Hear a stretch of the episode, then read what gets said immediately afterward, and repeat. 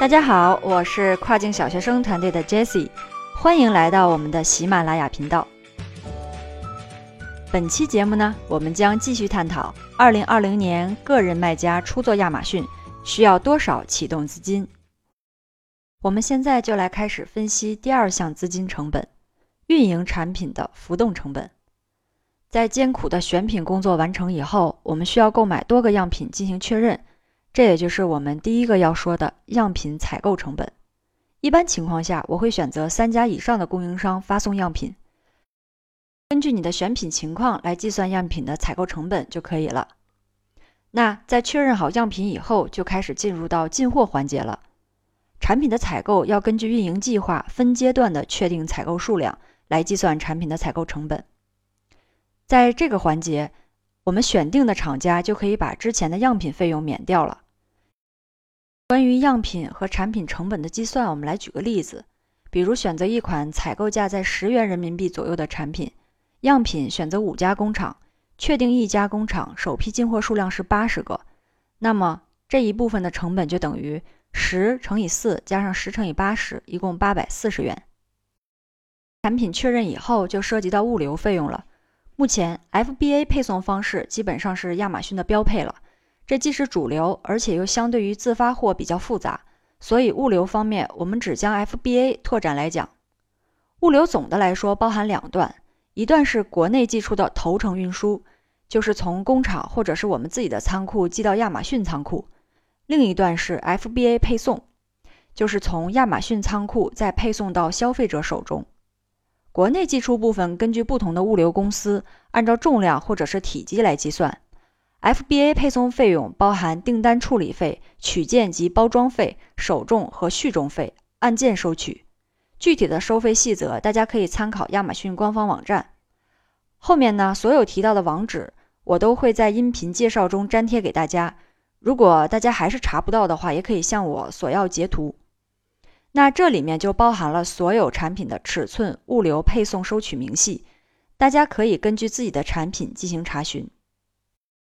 接下来，在你成功销售产品的同时，亚马逊也会收取一定的销售佣金。佣金根据产品品类不同，会收取不同比例的金额，一般为百分之八到百分之十五。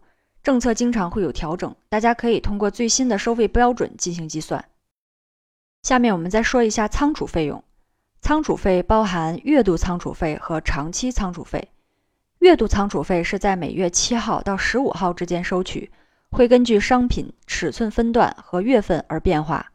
长期库存仓储费则是月度仓储费之外的收费项目，会在产品长期滞留亚马逊仓库达到一定天数后收取。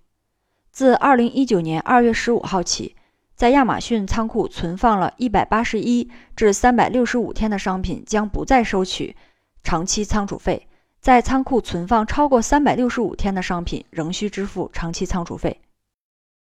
关于退货的处理是客户发起退货时产生的费用，基本包括你的产品成本、FBA 配送费，还有头程的运输费用。具体需要根据销售的品类进行核算。一般我们在选品的时候会将质量作为硬指标，所以这部分费用可以做到心中有数，暂且也可以不计算在内。然后我们要说的是移除订单的费用，当需要让亚马逊退还或者是弃置。存储在亚马逊仓库的呆滞库存时收取的费用，费用包括销毁和移除。说白了，这就是在选品失败以后，想让亚马逊帮你处理掉剩下的产品的时候，付给亚马逊的费用。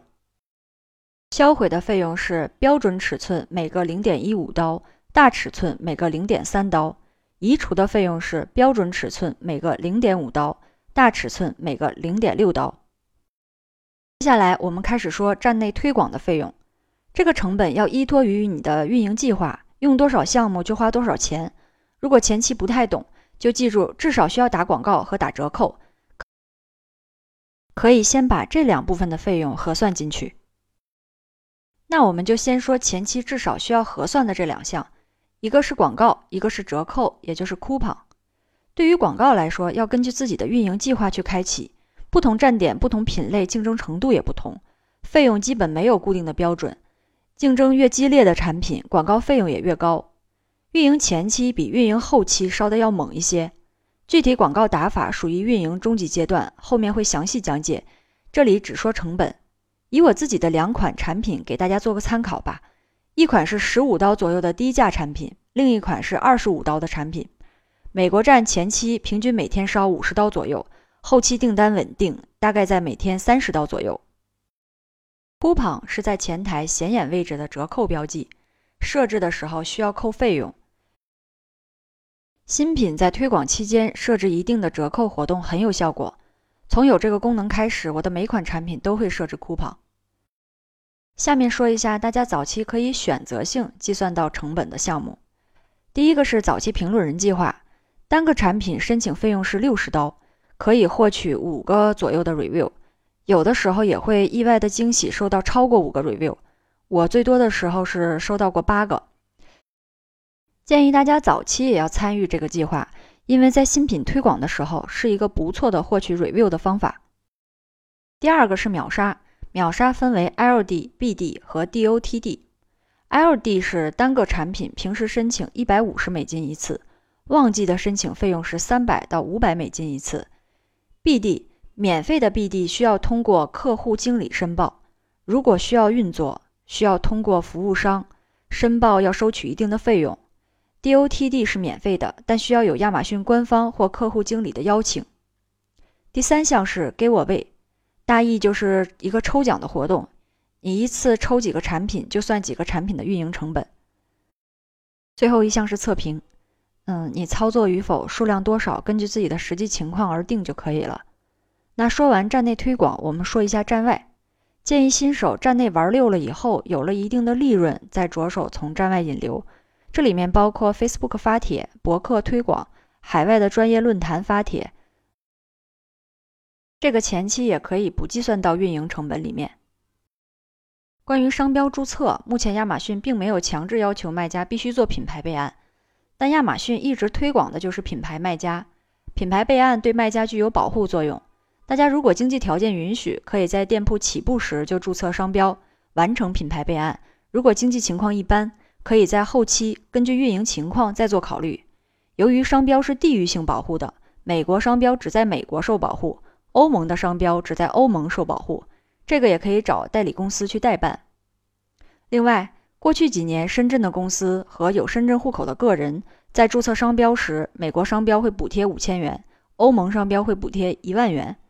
在一九年暂停了一段时间，据说现在又有新的补贴了，大家可以根据自己所在的城市查询一下。退一步讲，如果养一个品牌不错的商标，后续也可以加价转售。在运营成本这部分，我们最后说一下 VAT 税务。目前只是欧洲站的五个国家需要 VAT 税号。前段时间，很多卖家的美国站也收到了税务收费问题，但是目前还没有具体落实下来，后续有可能会出新的方案。VAT 的报税比较复杂，但是并不需要我们自己亲自操作，直接找第三方服务机构就可以了。现在这种机构也挺泛滥的，大家可以多找几家，用心去辨别一下。注册账号的费用一般在三到四千左右。关于 VAT 的其他问题，这里不再展开去讨论了。以上呢，我们就将运营这部分的成本说完了，内容比较详细，如果有不清楚的地方，也可以给我留言，我会逐一回复。那下一期的节目，我将向大家分享人员成本以及专业销售计划和个人销售计划的区别。感谢大家的收听，下期再见。